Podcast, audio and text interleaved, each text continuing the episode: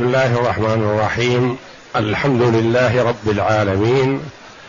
والصلاة والسلام على نبينا محمد وعلى آله وصحبه أجمعين. وبعد. بسم الله. أعوذ بالله من الشيطان الرجيم. بسم الله الرحمن الرحيم. أم حسبتم أن تدخلوا الجنة ولما يأتكم مثل الذين خلوا من قبلكم مستهم البأساء والضراء وزلزلوا وزلزلوا حتى يقول الرسول والذين آمنوا معه متى نصر الله؟ ألا إن نصر الله قريب. هذه الآية الكريمة من سورة البقرة جاءت بعد قوله جل وعلا كان الناس أمة واحدة فبعث الله النبيين مبشرين ومنذرين. الآية أم حسبتم أن تدخلوا الجنة ولما يأتكم مثل الذين خلوا من قبلكم مستهم البأساء والضراء وزلزلوا. الآية. هذه الآية الكريمة قيل إنها نزلت في وقعة الأحزاب. وقعة الخندق. حيث تحزبت الأمم الكافرة وتوجهت لغزو المدينة بقصد القضاء على النبي صلى الله عليه وسلم والمؤمنين معه. قريش واليهود وكثير من قبائل العرب الكافرة. كلها توجهت نحو المدينة بقصد القضاء على الإسلام قضاء مبرما. فأصاب النبي صلى الله عليه وسلم والمؤمنين هم شديد. وخوف على القضاء على الإسلام.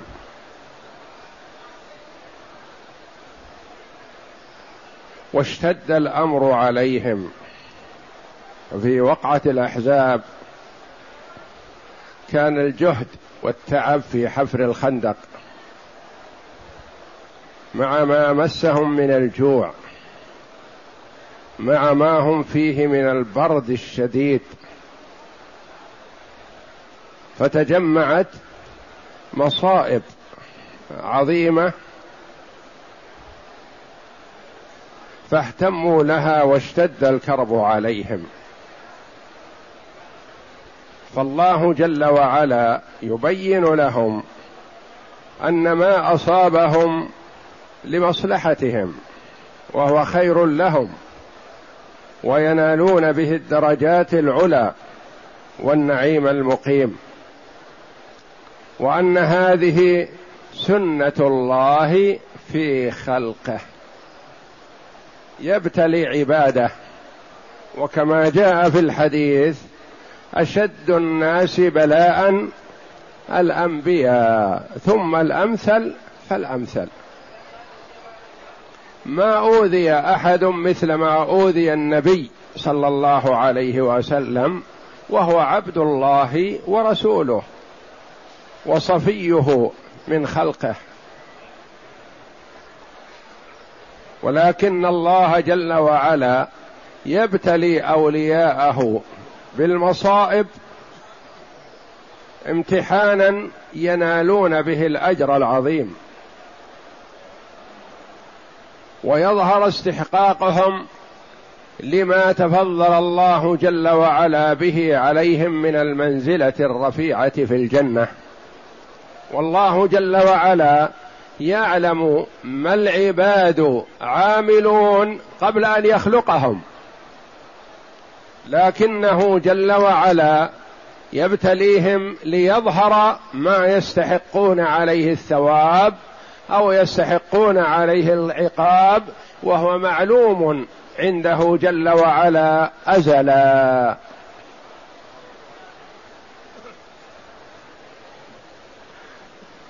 وقيل نزلت هذه في غزوة أحد. وفي غزوة أحد كان النصر العظيم للنبي صلى الله عليه وسلم والمؤمنين في أول المعركة. ثم خالف بعض أفراد الجيش وهم الرماة الذين جعلهم النبي صلى الله عليه وسلم على الجبل. يرقبون تحركات كفار قريش خالفوا أمر النبي صلى الله عليه وسلم وتركوا مكانهم. فلف الكفار وتوجهوا إلى النبي صلى الله عليه وسلم والمؤمنين وهم على غرة وهم يجمعون الغنائم. فحصل ما حصل من المصائب والقتل والاستشهاد لبعض من اختاره الله جل وعلا لذلك. وقيل نزلت حينما هاجر النبي صلى الله عليه وسلم وهاجر معه بعض المؤمنين من مكة وتركوا أموالهم وأهليهم وما يملكون بأيدي الكفار وتوجهوا إلى المدينة فرارا بدينهم ولمناصره ولمناصرة الله ورسوله.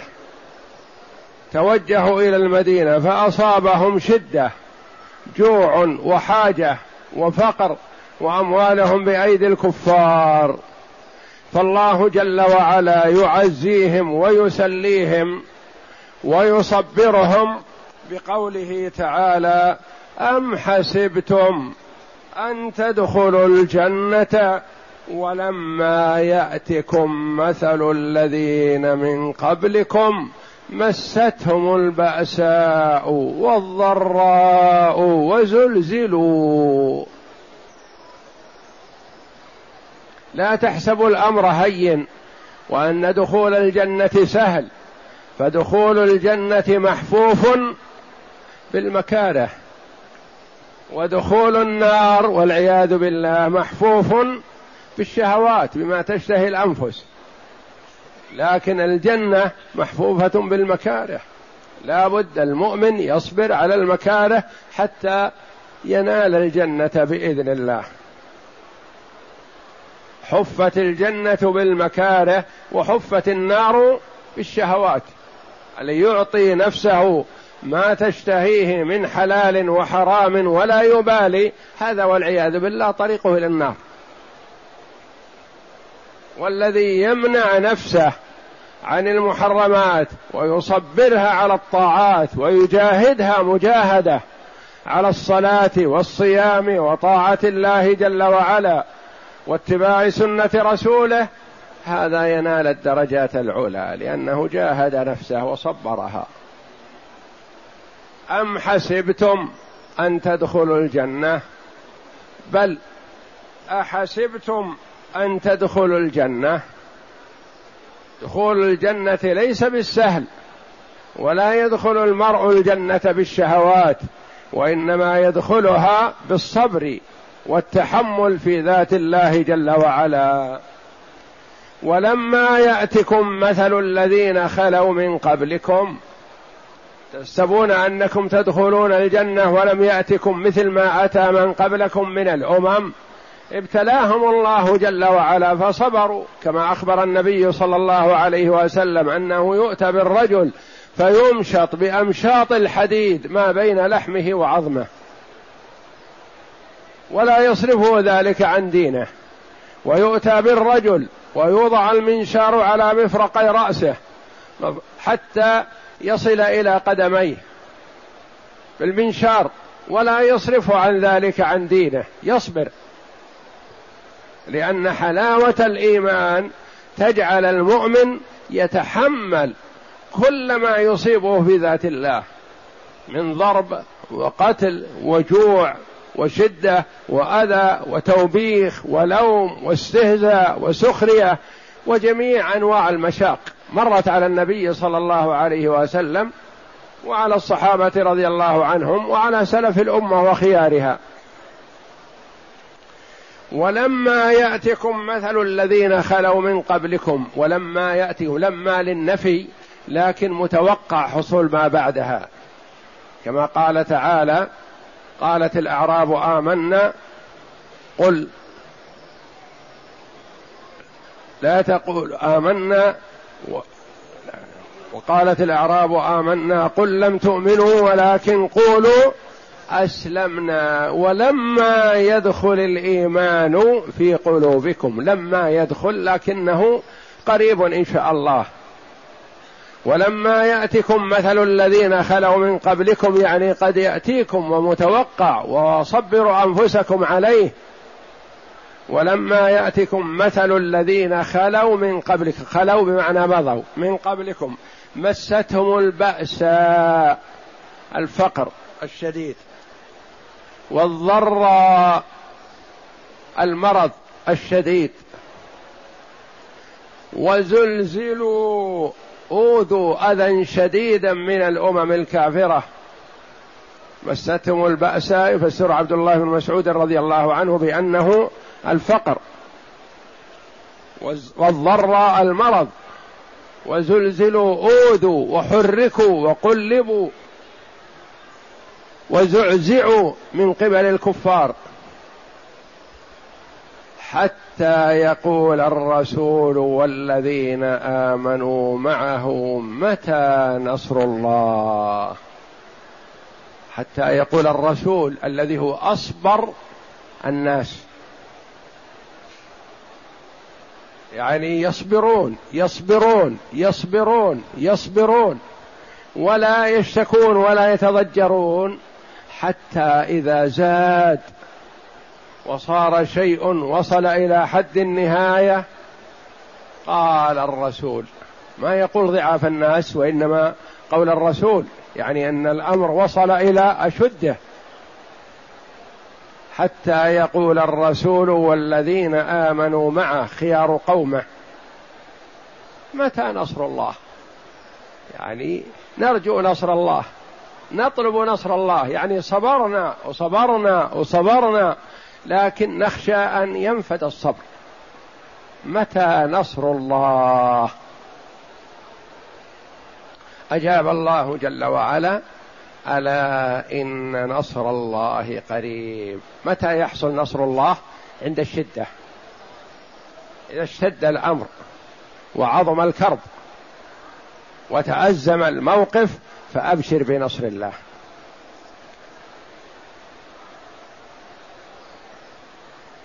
يكون النصر بعد الشدة وبعد الكرب الشديد. وهكذا نصر الله لعباده المؤمنين. ما كان بالسهولة ومن أول وهلة. يبتليهم جل وعلا وهو قادر على أن ينصرهم من أول وهلة. يعني النبي صلى الله عليه وسلم ليلة بدر كان في شدة عظيمة. والناس منهم النائم ومنهم المصلي وهو عليه الصلاة والسلام يلح على ربه حتى سقط رداؤه.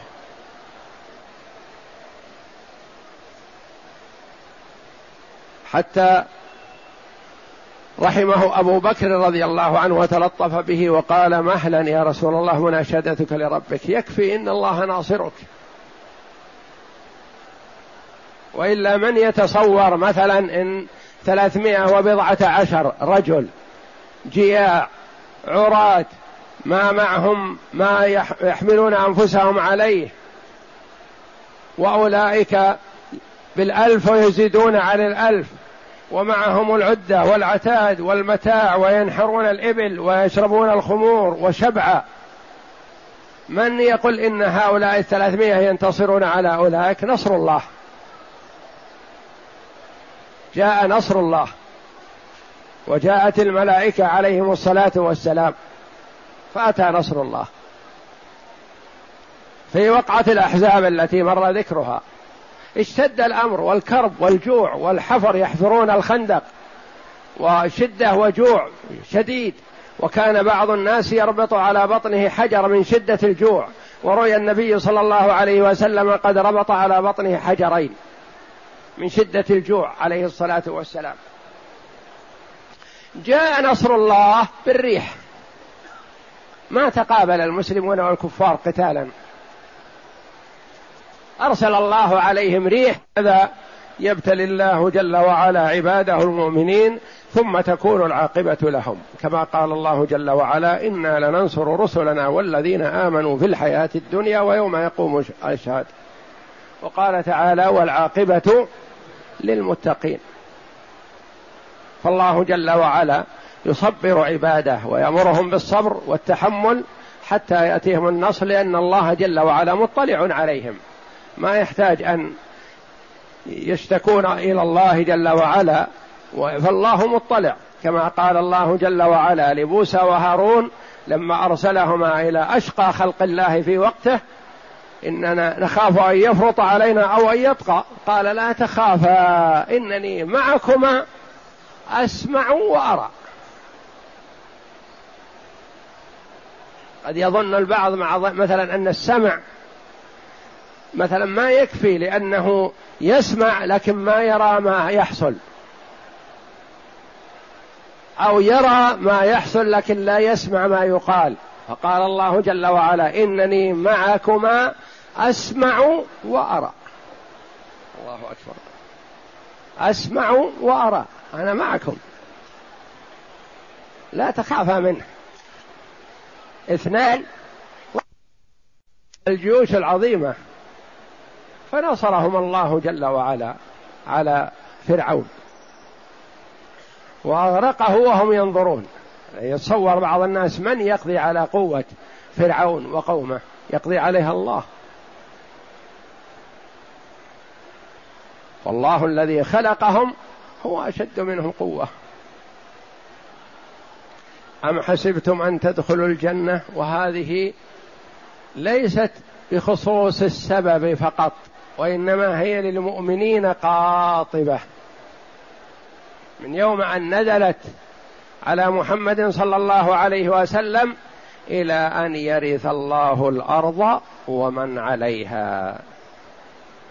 ولا يجوز أن يقال لما يبتلي الله جل وعلا المؤمنين بالفقر والحاجة أو الظلم من الأعداء أو كون الأعداء مسلطون عليهم أقوى منهم وأكثر منهم ونحو ذلك على سبيل الاعتراض. لا هذه سنة الله في خلقه.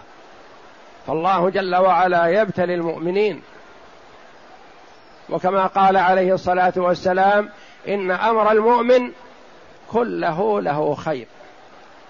عجبا لأمر المؤمن إن أمره كله له خير. إن أصابته سر فشكر كان خيرا له وإن أصابته ضر فصبر كان خيرا له. وليس ذلك لأحد إلا للمؤمن لأن المؤمن يؤجر على السر ويؤجر على الضر لأنه إذا أتته السر شكر الله وحمده واستعان بما أعطي على طاعة الله. وإذا أتته الضر المصيبة والمرض والفقر والحاجة صبر واحتسب ورضي بما قسم الله له. فهو في كلا الحالين في رضا. والله جل وعلا يذكر لعباده سنته في خلقه حتى لا يضجر بعض الناس أو يتأثر أو يظن أنهم ما ابتلوا بهذا إلا لهوانهم على الله. فأكرم الخلق على الله محمد صلى الله عليه وسلم. وأصابه من الهم والشدة وال والتعب والإرهاق والأذى والسخرية والاستهزاء والأمور الكثيرة مما الله جل وعلا به عليم فصبر. وأمره الله جل وعلا بالصبر فاصبر كما صبر أولو العزم من الرسل ولا تستعجل لهم. الله جل وعلا يمهل ولا يهمل. المخلوق يستعجل لأنه يخاف الفوات. إذا كان المرء مثلا يتربص بعدوه يخاف يفلت منه. لكن الله جل وعلا ما يفلت منه أحد. الخلق في قبضته وتصرفه جل وعلا فهو يمهل ولا يهمل. وإذا أخذ أخذ عزيز مقتدر. يقول تعالى أم حسبتم أن تدخلوا الجنة قبل أن تبتلوا وتختبروا وتمتحنوا كما فعل بالذين من قبلكم من الأمم. ولهذا قال تعالى ولما يأتكم مثل الذين خلوا من قبلكم مستهم البأساء والضراء وهي الأمراض والأسقام والآلام والمصائب. قال ابن مسعود البأساء الفقر والضراء السقم وزلزلوا خوفوا من الأعداء خوفوا من الأعداء زلزالا شديدا وامتحنوا امتحانا عظيما كما جاء في الحديث عن خباب بن الأرت. قال قلنا يا رسول الله ألا تستنصر؟ خباب رضي الله عنه كان من السابقين إلى الإسلام وممن أوذي في ذات الله رضي الله عنه وأرضاه. جاء إلى النبي صلى الله عليه وسلم يقول ألا تستنصر لنا؟ ألا تدعو لنا يا رسول الله؟ نعم. قال ألا تستنصر لنا؟ ألا تدعو, تدعو الله لنا؟ فقال إن من كان قبلكم كان أحدهم يوضع المنشار على مفرق رأسه فيخلص مفرق رأسه يوضع المنشار. فيخلص إلى قدميه لا يصرفه عن ذلك عن دينه. ما يصرفه ذلك عن دينه. يراه يفعل بأخيه وسيفعل به ذلك فما ينصرف عن دينه. هو على وحدانيته لله جل وعلا. نعم. ويمشط بأمشاط الحديد بين لحم بين لحمه وعظمه. أمشاط الحديد يعني يوضع مشط الحديد السكاكين على جسمه فتمر عليه ما بين اللحم والعظم. بهذه أمشاط الحديد وما يصرفه عن دينه. يصبر. لا يصرفه ذلك عن دينه. ثم قال والله ليتمن الله هذا الأمر حتى إنه عليه الصلاة والسلام واثق تمام الثقة بربه بأن الله سيظهره وينصره ويؤيده. والله ليظهرن الله هذا الأمر. يعني يظهر الإسلام. نعم. حتى يسير الراكب من صنعاء إلى حضر موت لا يخاف إلا الله والذئب على غنمه. قالوا إن هذه المنطقة هي أخوف مكان. وإلا فالنبي صلى الله عليه وسلم ما جاءها وإنما عرفها بالمعرفة. يسير الراكب من صنعاء إلى حضرموت لا يخاف إلا الله والذئب على غنمه يعني يكون آمن ما عنده كافر يؤذيه. ولكنكم قوم تستعجلون. وقول الله تعالى وقال تعالى ألف لام ميم أحسب الناس أن يتركوا أن يقولوا آمنا وهم لا يفتنون. ولقد فتنا الذين من قبلهم فليعلمن الله الذين صدقوا وليعلمن الكاذبين. فالله جل وعلا يبتلي المؤمنين على قدر إيمانهم فإذا كان في إيمانه صلابة وقوة ابتلاه أكثر. واذا كان في إيمانه ضعف فعلى قدره. أشد الناس بلاء الأنبياء ثم الأمثل في الأمثل. أم حسب الناس أن يتركوا أن يقولوا آمنا وهم لا يفتنون.